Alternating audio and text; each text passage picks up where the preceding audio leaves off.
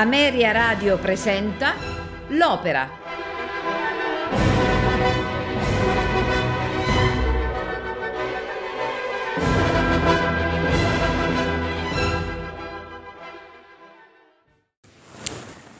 Simon Boccanegra è un'opera di Giuseppe Verdi, scritta sul libretto di Francesco Maria Piave e tratto dal dramma Simon Boccanegra di Antonio García Gutiérrez.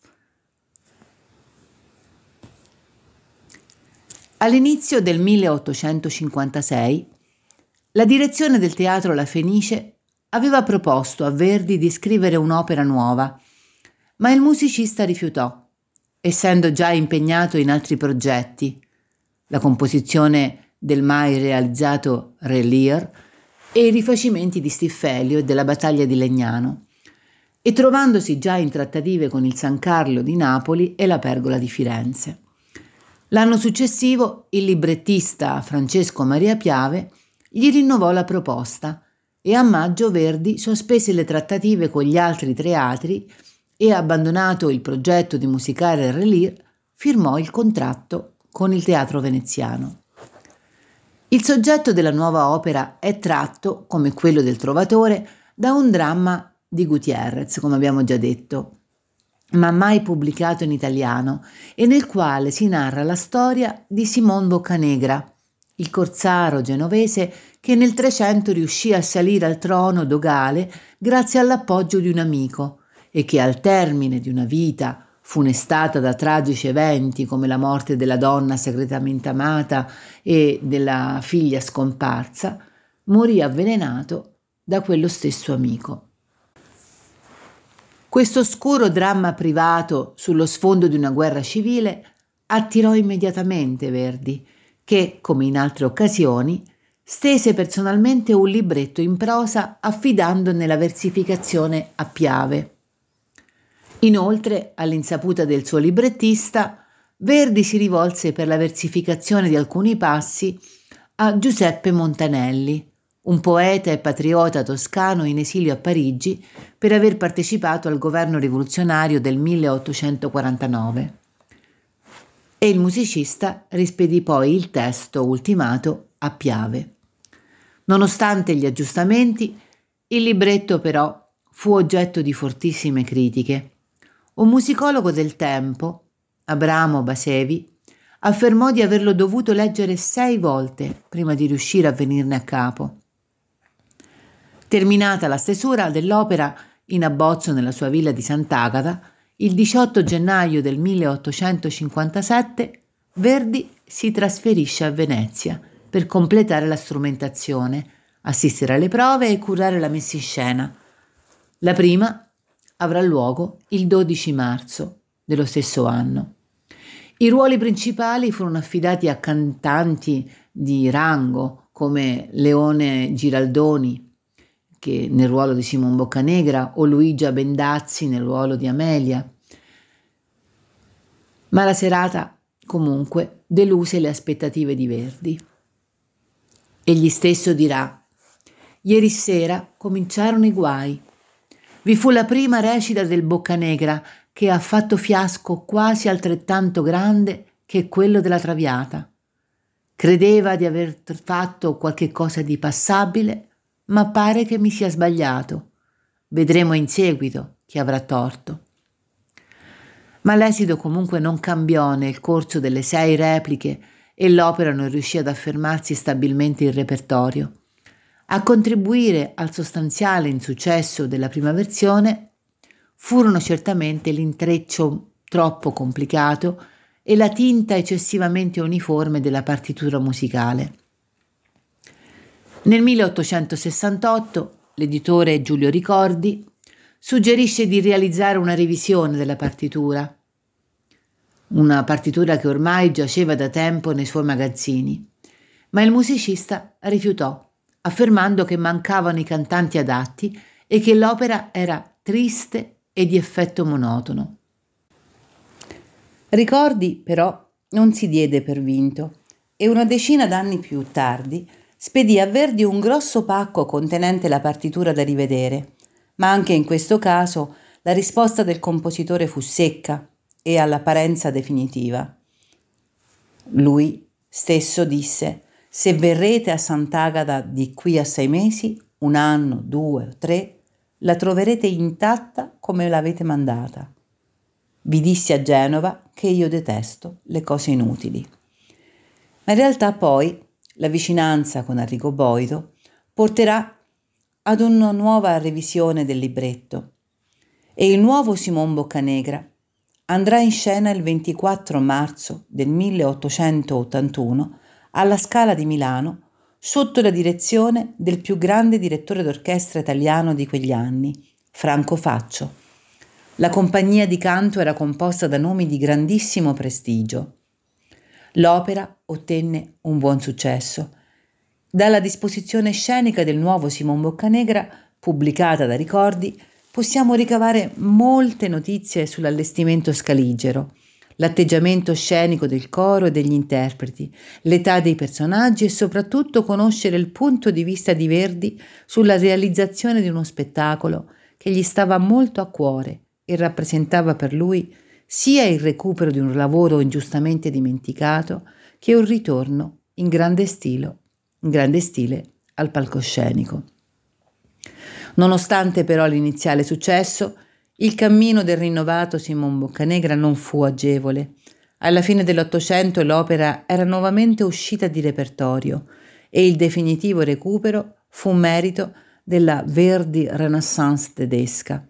Dal millenovecentoventinove l'opera infatti fu inserita nei cartelloni dei maggiori teatri tedeschi con prestigiosi registi e interpreti. Nel gennaio del millenovecentotrenta a Vienna venne diretta da Clemens Krauss, sempre in lingua tedesca. Nel millenovecentotrentadue trovò la sua consacrazione internazionale al Metropolitan di New York e negli anni successivi venne ripresa con successo in Italia, a Roma, Parma, Firenze, Bologna. Alcuni giorni dopo l'andata in scena della seconda versione, scrivendo all'amico O Prandino arriva bene, Verdi osservò che Simon Boccanegra è opera triste perché deve essere triste, ma interessa. Il prologo si svolge in una piazza di Genova, a destra il Palazzo dei Fieschi ed è notte. È il milletrecentotrentanove, sta per essere eletto il nuovo doge e in città fervono le lotte fra il partito plebeo, capeggiato dal popolano Paolo Albiani, e quello aristocratico legato al nobile Jacopo Fiesco. Paolo confida al popolano Pietro di sostenere l'ascesa al trono dogale di Simon Boccanegra, un corsaro che ha reso grandi servigi alla Repubblica genovese e di attendersi in cambio potere e ricchezza. Giunge Simone, angosciato perché da molto tempo non ha più notizie di Maria, la donna amata che gli ha dato una figlia e che per questo è tenuta prigioniera nel palazzo gentilizio del padre Jacopo Fiesco. Paolo convince il riluttante Simone ad accettare la candidatura, prospettandogli che, una volta eletto doge, nessuno potrà più negargli le nozze con Maria. Pietro chiede al popolo di votare per Simone e avverte che dal palazzo dei Fieschi giungono dei lamenti di donna. Forse è Maria, la fanciulla da tempo scomparsa. Tutti si allontanano. Jacopo Fiesco esce sconvolto dal palazzo. Maria è morta. Voci pietose intonano un miserere. A te l'estremo addio. Sopraggiunge Simone e, ignaro di quanto è accaduto, supplica il Fiesco di perdonarlo e concedergli Maria. Quando il patrizio gli pone come condizione la consegna della nipote, egli confessa che la bambina fu da lui affidata a un'anziana nutrice in un paese lontano. Ma poi la nutrice morì e la bambina scappò via di casa e quindi scomparve. Svanita così ogni speranza di rappacificazione, il Fiesco finge di allontanarsi, ma di nascosto osserva Simone che entra nel palazzo in cerca della prigioniera. Dall'interno dell'edificio giunge un grido disperato. Maria! E proprio in quel momento il popolo acclama Simon Boccanegra nuovo doge. Tra il prologo e il primo atto trascorrono poi venticinque anni e accadono molti fatti. Il doge ha esiliato i capi degli aristocratici confiscandone le proprietà e il Fiesco, per sfuggirgli, vive in esilio in un palazzo fuori di Genova sotto il nome di Andrea Grimaldi, mentre Simone crede che egli sia morto. Anni addietro, però, il Fiesco e la famiglia Grimaldi trovarono una bambina nel convento in cui era appena morta Amelia, la figlia dei Grimaldi, e decisero di adottarla e di darle il nome della figlia morta, per evitare che il doge di Genova confiscasse le ricchezze della famiglia. Ma quest'orfana, all'insaputa di tutti, altri non è che la vera figlia di Maria e Simone. Trascorsi venticinque anni, Amelia ama riamata un giovane patrizio, Gabriele Adorno, che, essendo l'unico a sapere che Jacopo Fiesco e Andrea Grimaldi sono la stessa persona, congiura con lui contro il doge plebeo. Nel primo atto Amelia attende Gabriele in riva al mare, immersa nei confusi ricordi della sua fanciullezza, e quando il giovane la raggiunge lo supplica di non partecipare alla cospirazione contro Simone. Pietro annuncia l'arrivo del doge e Amelia, temendo che egli venga a chiederla in sposa per il suo favorito, Paolo Albiani, supplica Gabriele di prevenirlo affrettando le nozze. Rimasto solo con Gabriele, Andrea Grimaldi, ossia Jacopo Fiesco, gli rivela che Amelia è in realtà un'orfanella a cui lui e Grimaldi hanno dato il nome della vera figlia dei Grimaldi, e vedendolo degno di lei lo benedice. Squilli di trombe annunciano l'entrata del doge, che porge ad Amelia un foglio. È la concessione della grazia alla Grimaldi.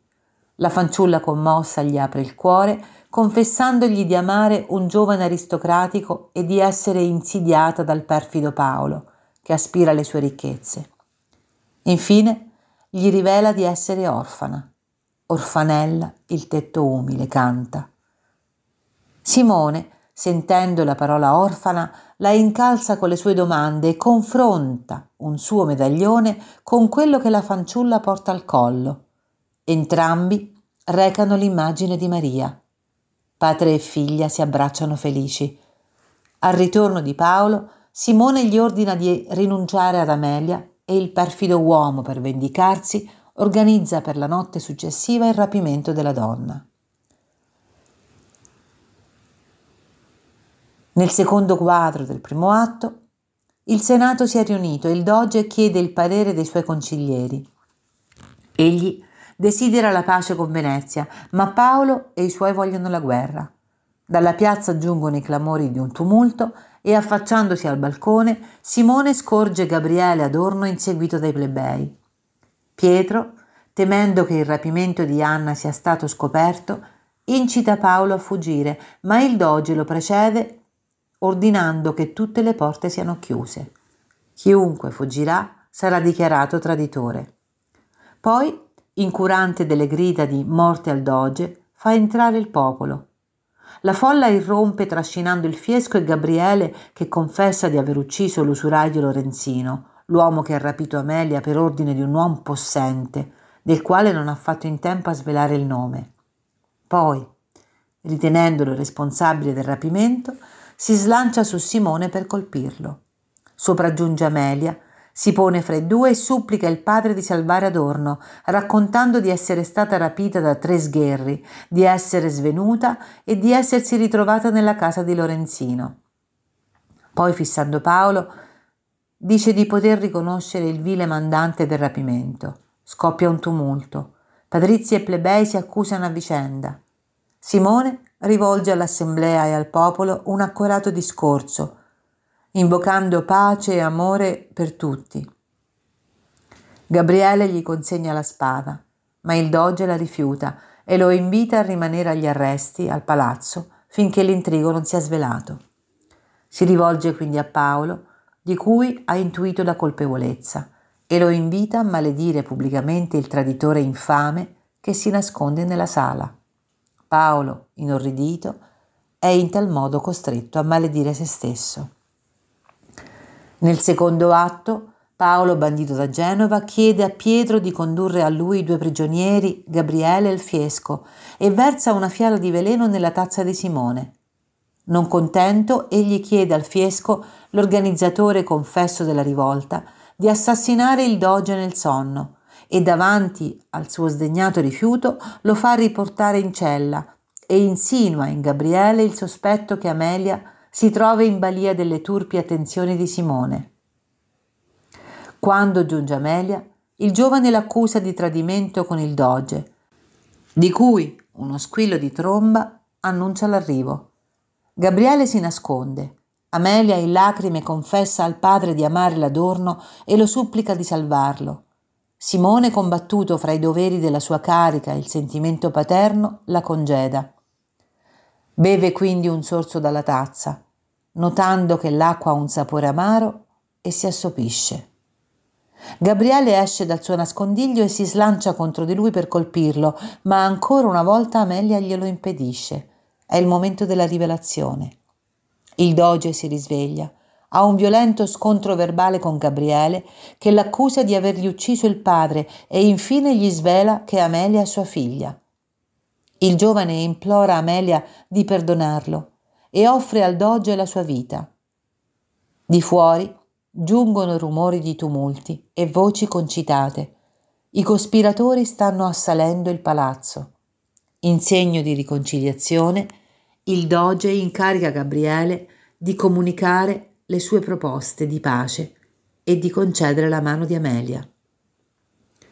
Nel terzo atto, il, la rivolta è fallita. Il doge ha concesso la libertà ai capi ribelli e solo Paolo è stato condannato a morte. Mentre si reca al patibolo, egli rivela al Fiesco di aver fatto bere a Simone un veleno che lo sta lentamente uccidendo e ascolta con orrore le voci che inneggiano alle future nozze di Amelia e Gabriele. Giunge il Boccanegra, che sta cercando refrigerio al malessere che già lo pervade, respirando sul balcone l'aria del mare.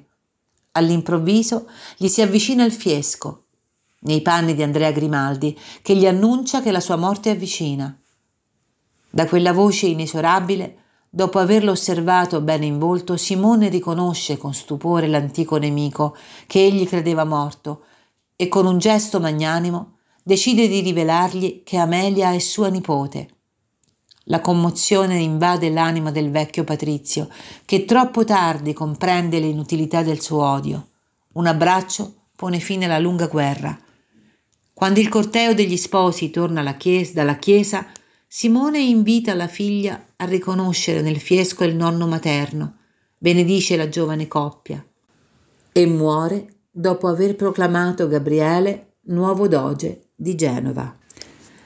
Ascolteremo questa sera, nel ruolo di Simon Boccanegra, Tito Gobbi, di Amelia Grimaldi, Leyla Gencer, Jacopo Fiesco, Giorgio Tozzi, Gabriele Adorno, Giuseppe Zampieri, Paolo Albiani, Rolando Panerai, Pietro, Vito Susca, un capitano dei balestrieri, Gled Peterson. Coro di Vienna, Stanzoper, Orchestra Filarmonica di Vienna, direttore Gianandrea Gavezzeni. Buon ascolto.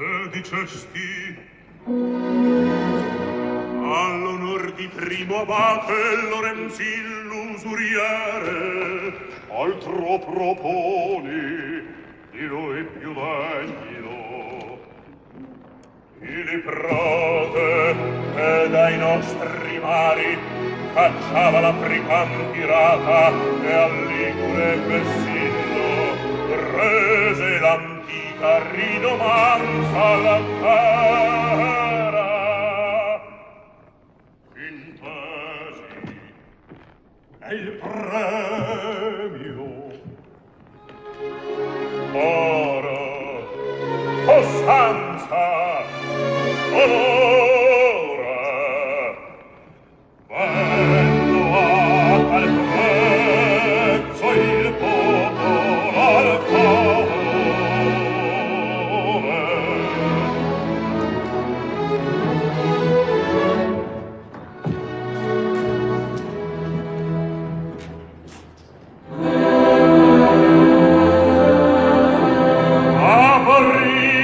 Patrizi, alle cime ove alberga il vostro oratorio,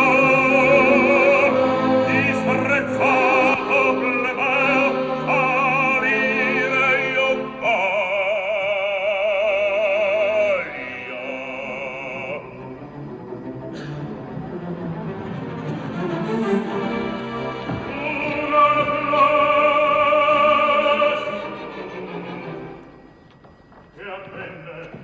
Savona perché qui m'appellassi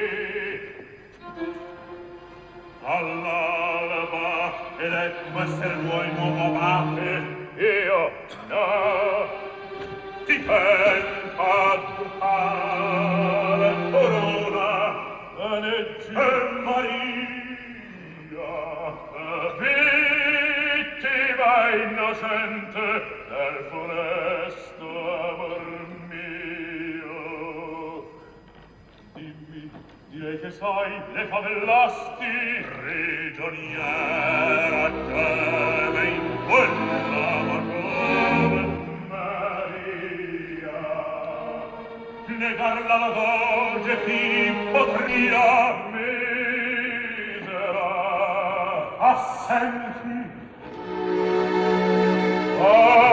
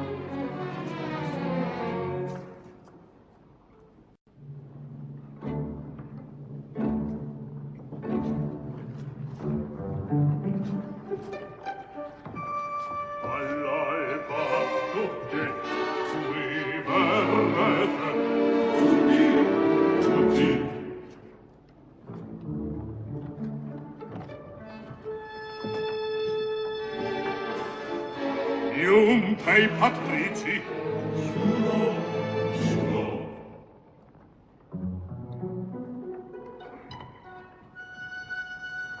Lorenzino tutto il popolare venduti ai fieschi non regire le fa un prove sì Molan, benedici, ma fra i nostri sai vostri, ci sono il nome suo, Simone Boccanegra. Il corsaro, sì, il corsaro all'alto scranno. E qui verrà i fieschi taceranno.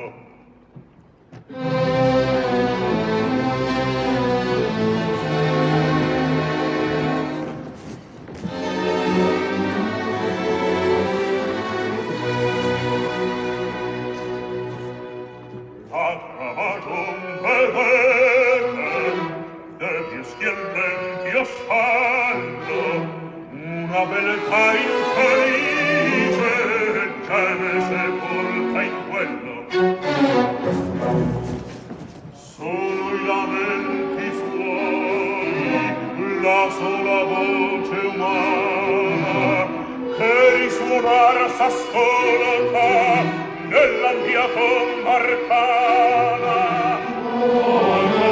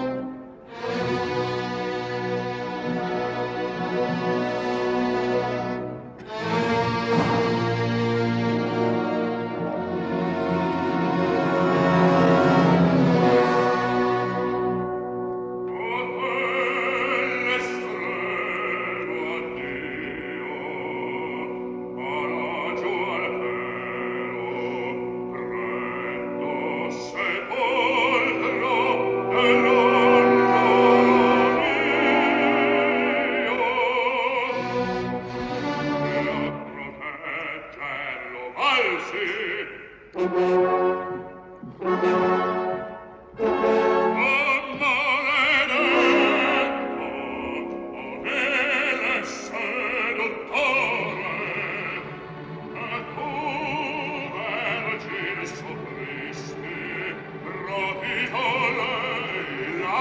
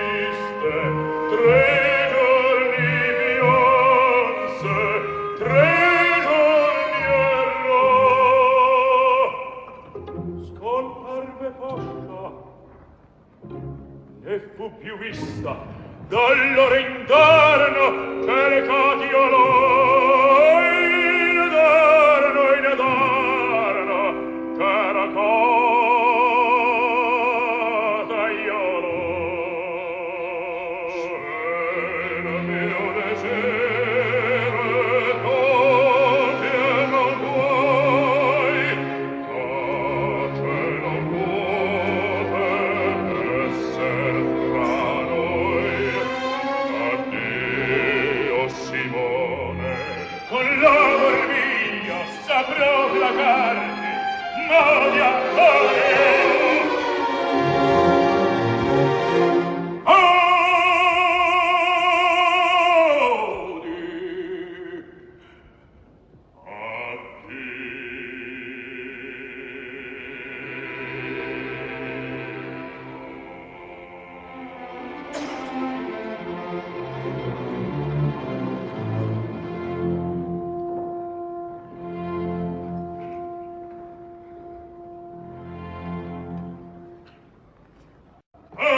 Fieschi, implacata o ridarrà!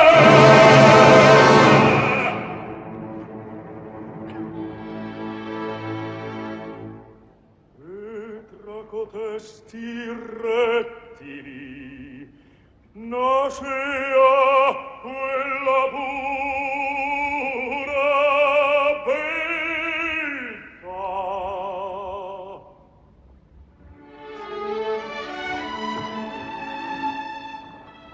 Vederla voglio, coraggio.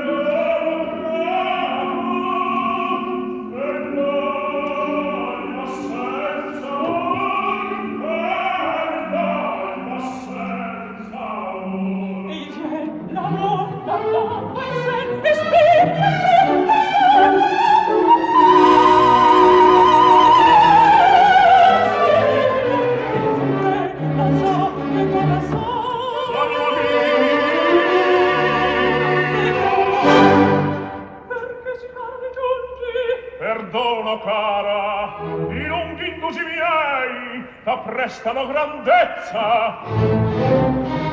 Avendo eh? l'arcano tuo conobbi, a me sepolcro questi, il patibolo a me. Che pensi? Io amo me col padre, il sole, pur il padre riesce, il tuo notte d'oro.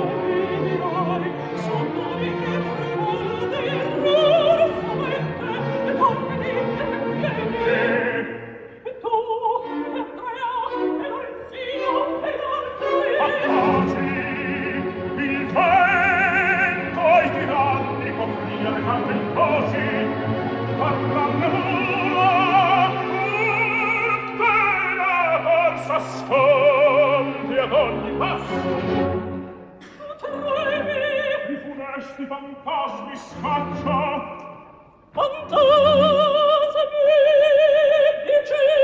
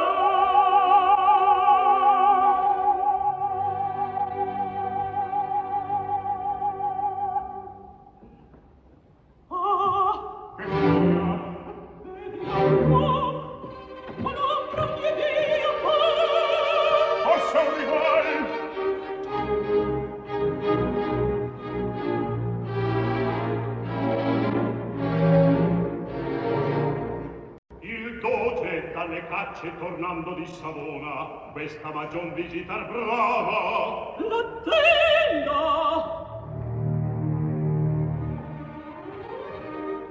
Che cosa qui? Mia destra chieder viene! Te ne favorete, sì! Andrea vola in cerca, appretta che mi fa, che pare presunzione, che mi guida là!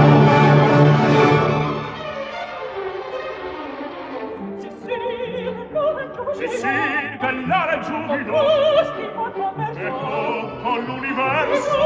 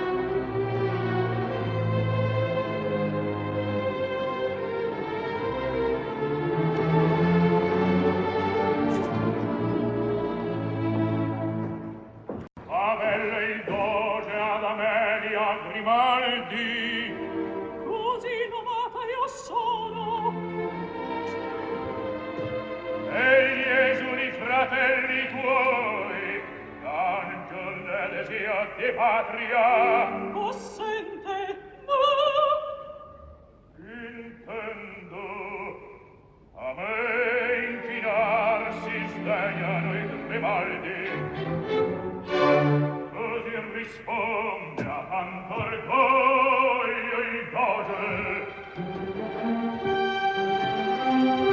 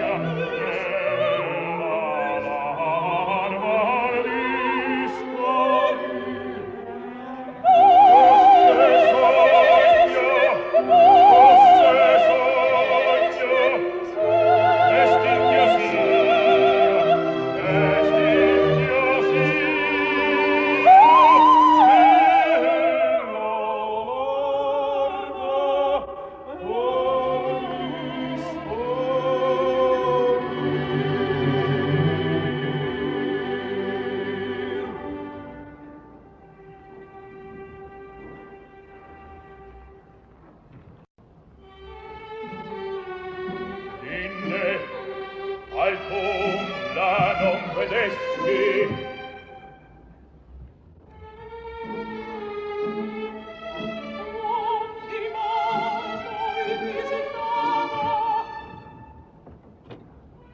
E Giovanna si domava, lei che il patria terra visse, e l'effigie non somiglia a questa.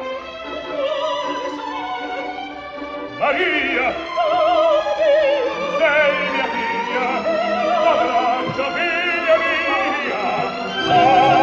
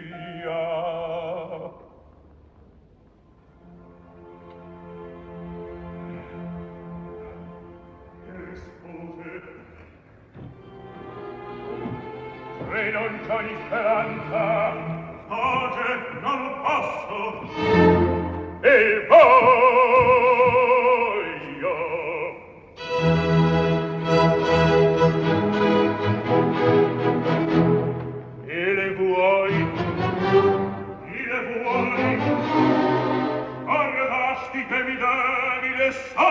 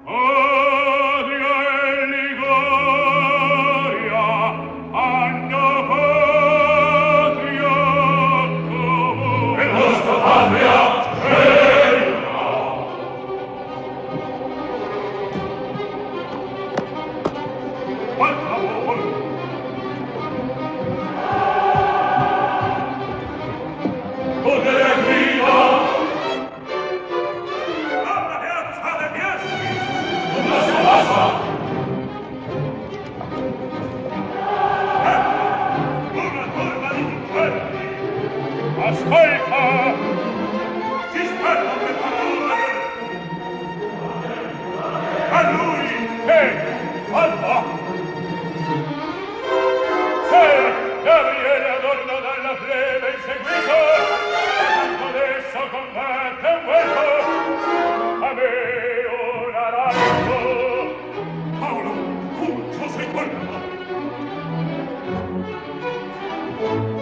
del mare custodite le soglie, alla di fuggenza di tal.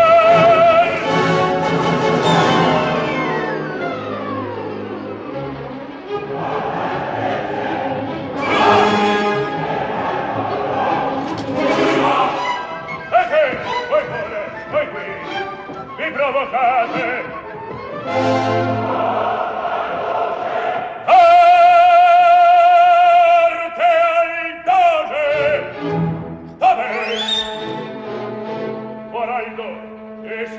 Porta del palagio e annuncia il volgo gentilesco e plebeo. Io non lo temo per minaccia di che queri attendo nelle guaine innate.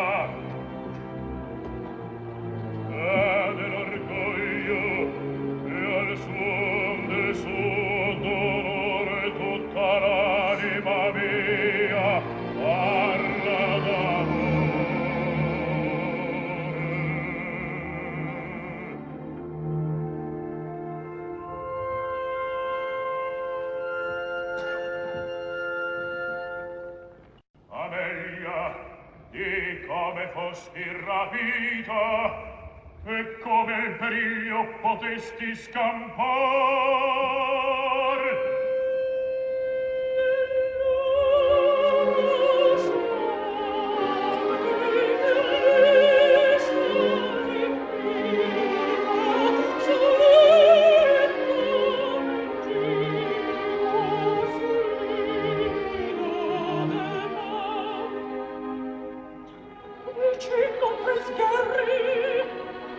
non voglio un momento, soffocando un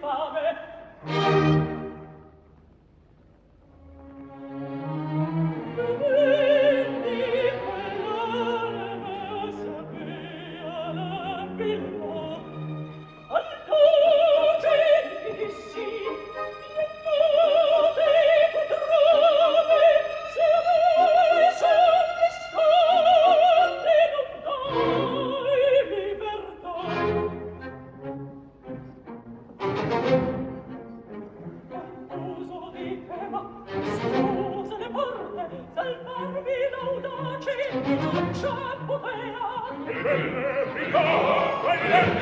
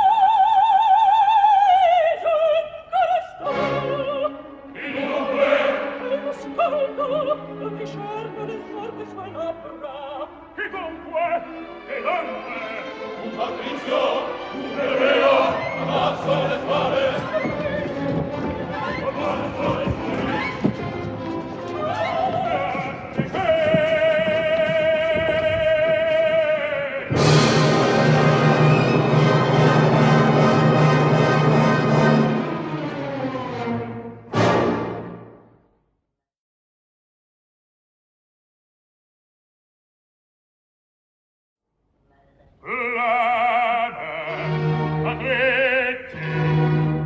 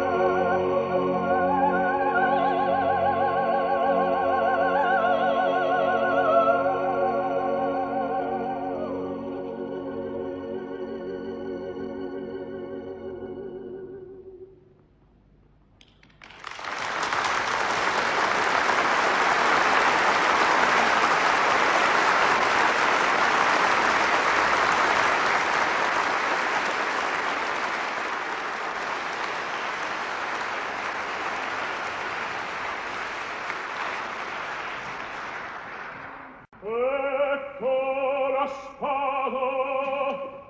Questa notte prigione sarai, in che la trava tutta si scorra. Tu, dai che la lama serva, non voglio che la tua parola e sia.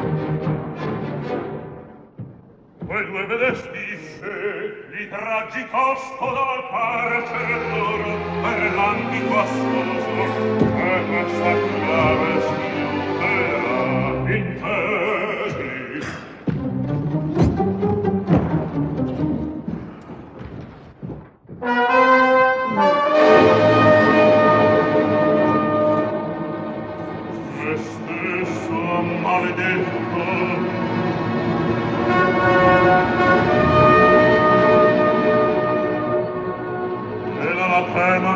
segue ancora e l'aura ancora ne trema.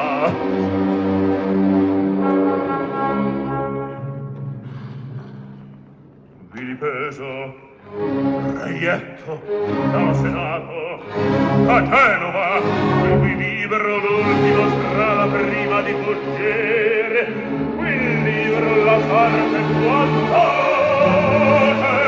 in questa ansia estrema.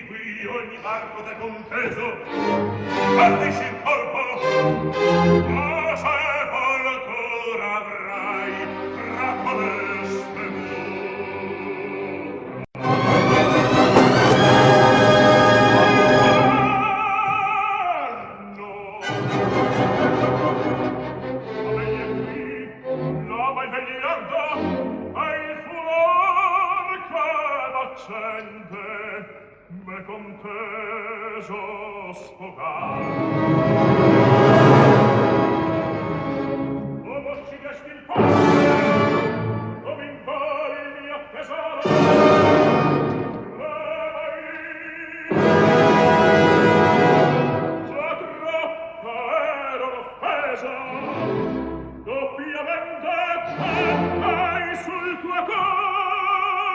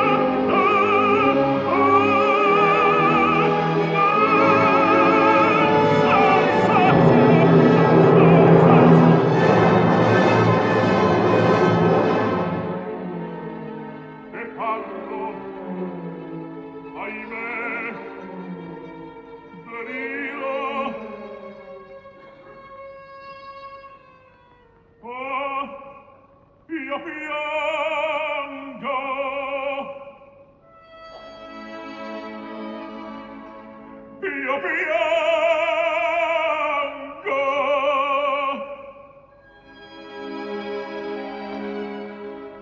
Pietà, pietà di gran Dio del mio martirio. Cielo pietoso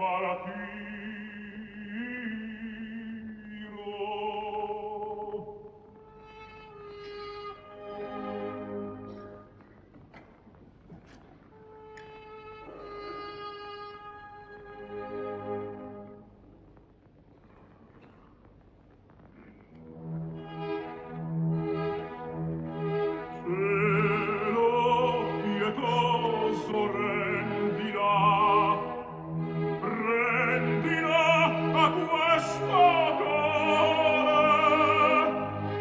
Ora, siccome l'angelo cavaglia al suo cantore, ma se una nube impura arco gandola scura, privo del suo canto, del suo canto, privo del suo, del suo canto,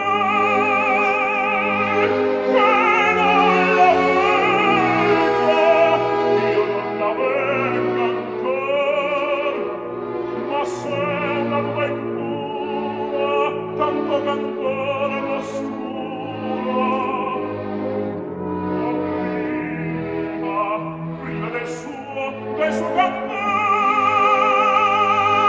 che non la vega, io non la vega ancora, io non la vega ancora, privata la sua cantore, io non la vecca, io non la vecca, non la vecca, vecca.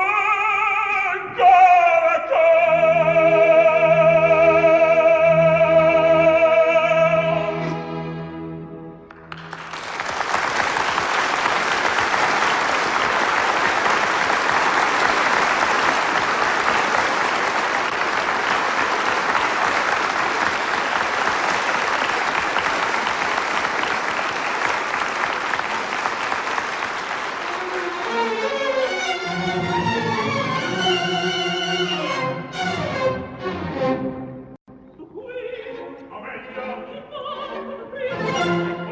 come qui, Leone, il tiranno ferale, evitava, ecco,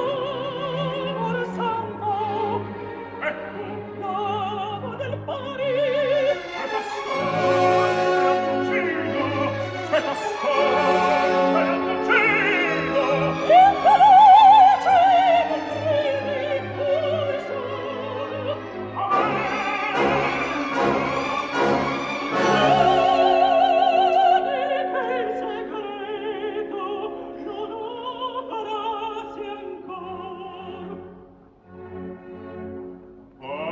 il tuo cor, il gineo, ed al dire correnti. Il tuo silenzio funebre che sube, che sube, distendi. Dammi la vita, dammi la vita inferno, sdegno, sdegno la tua pietà.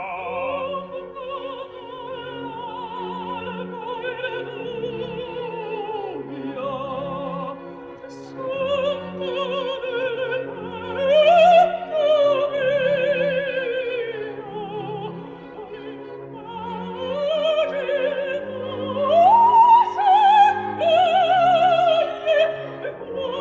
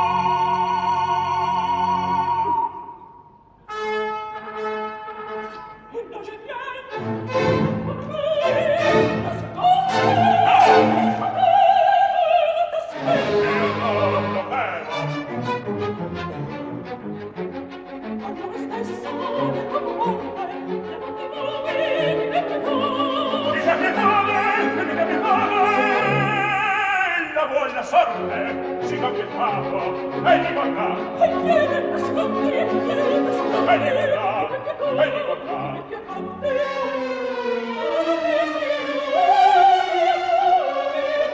Si tocca il capo e di bontà.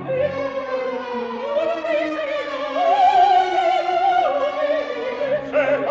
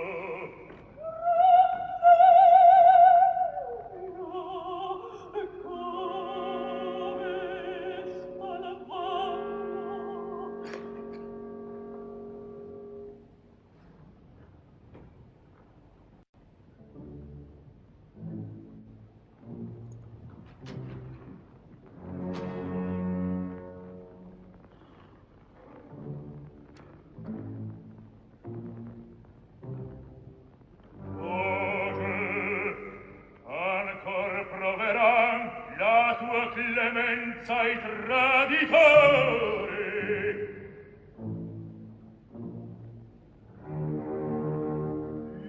paura segno, ora in castigo.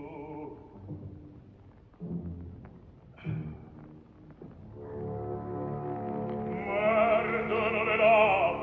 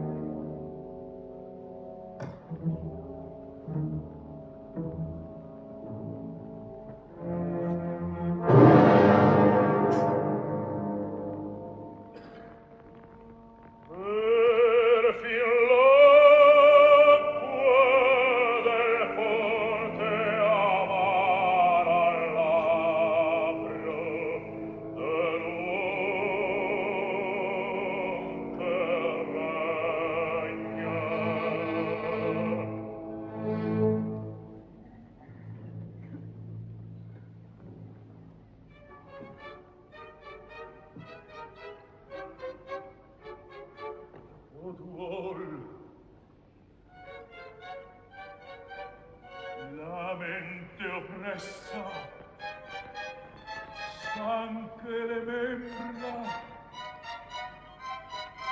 Ahimè, mi, mi, che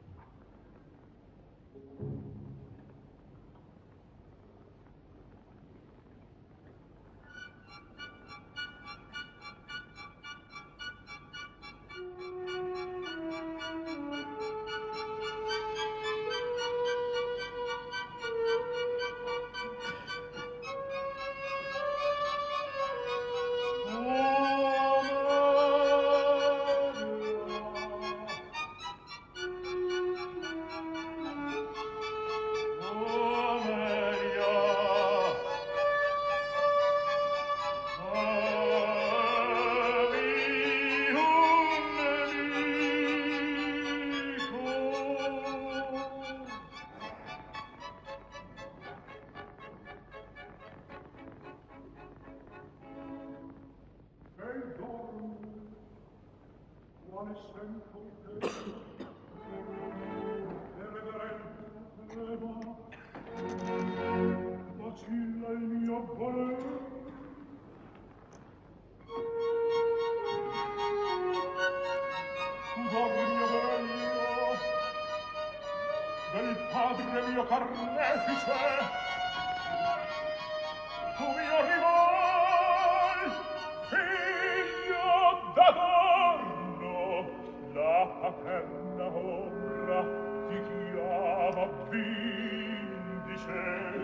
so, no.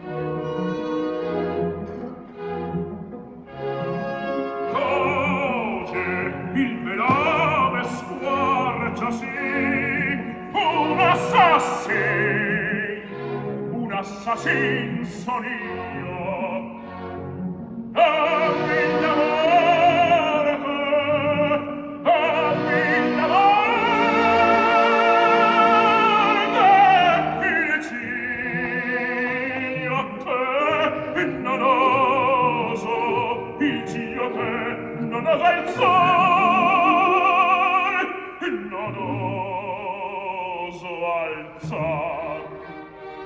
Deseo salvarlo, deseo salvarlo.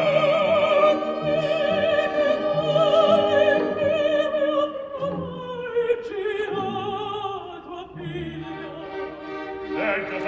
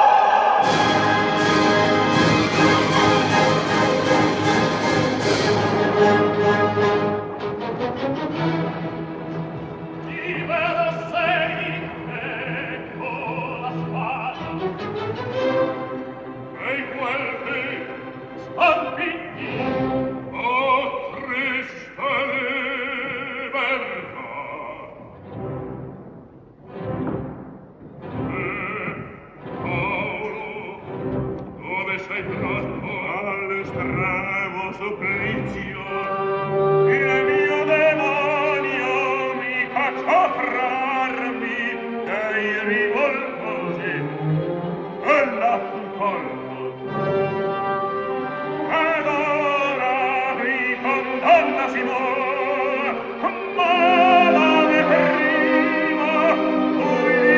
Negra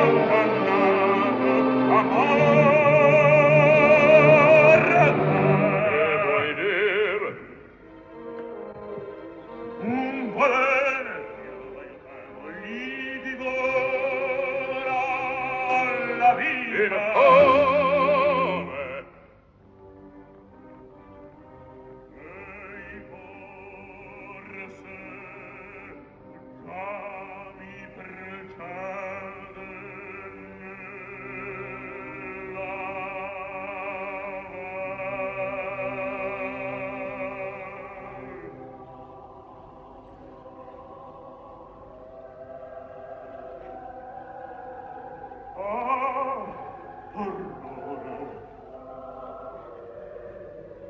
e forse già mi precede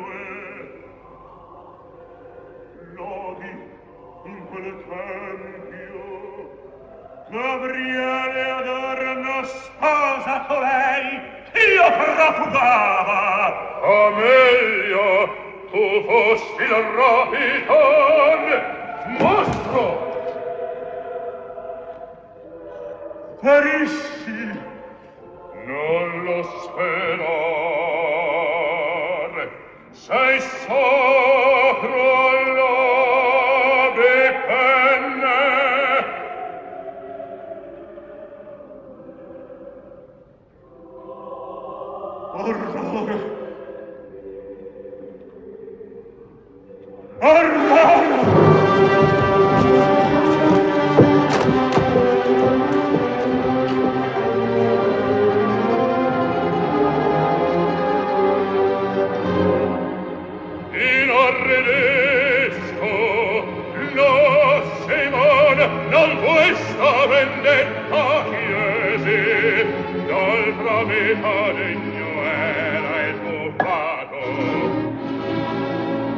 Eccolo il doge.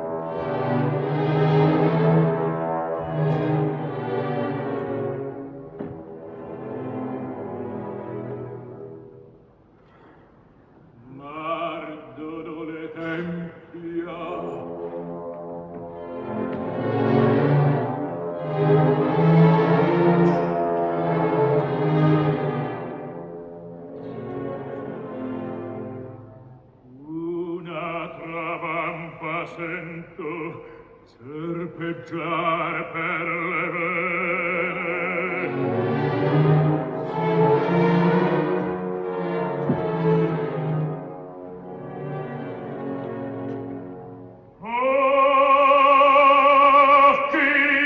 Occhi o respiri l'aura beata del libero cielo.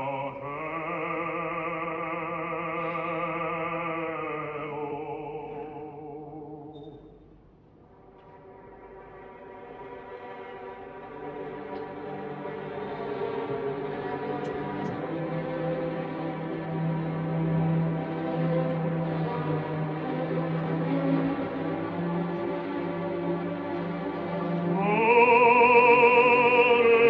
frigerio, la marina brezza, il mare e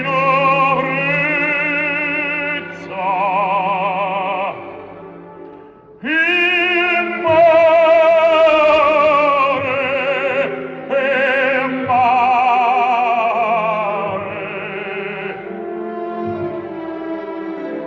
Quale il rimirarlo in glorie di sublimi rapimenti mi si affaccia ricordi.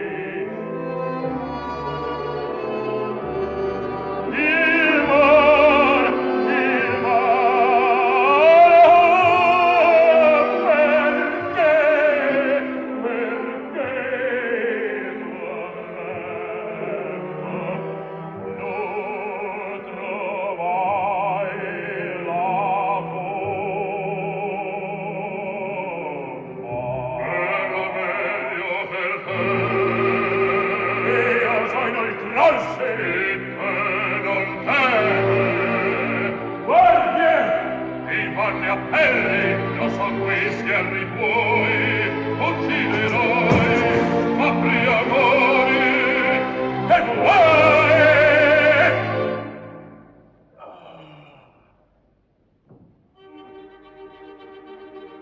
Alle pace quest'oggi al barone, cifre arcane, onelli, pedroni, tua sentenza alla mano errore, sopra queste pareti verrò. Il guastella segreta l'eroe, la tua colpa nei cantati, tutore, vincitore, rolle, rolle, parrai, rolle, rolle, parrai, cui la colpa, la colpa tua nego.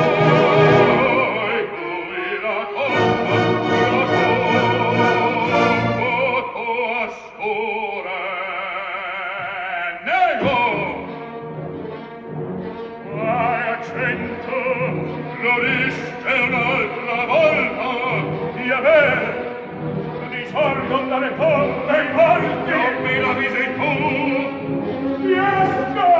Simone,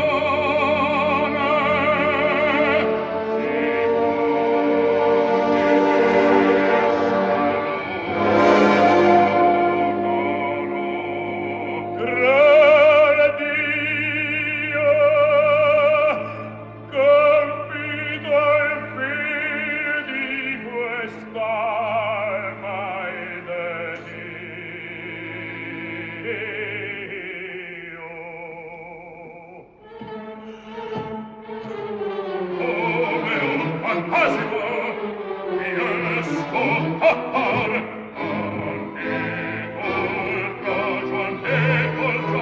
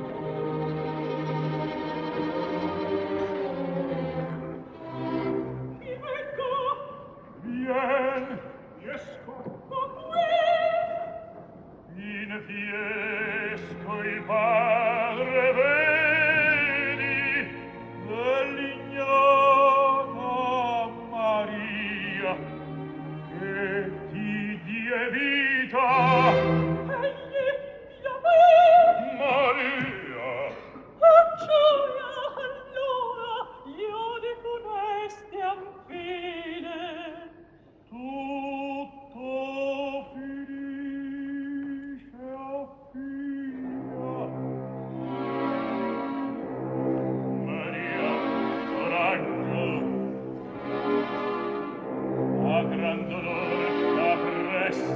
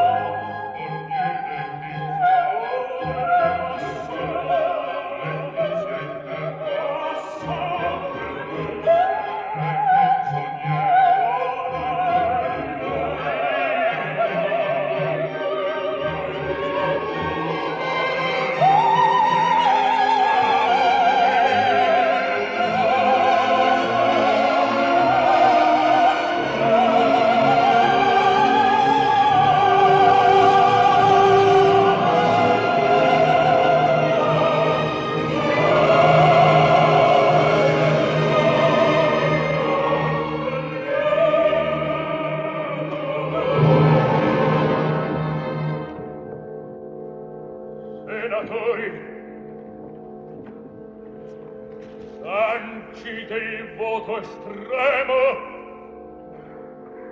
questo sarto ducal la frontecinga di Gabriele Adorno. Tu, Fiesco, campi il mio volere,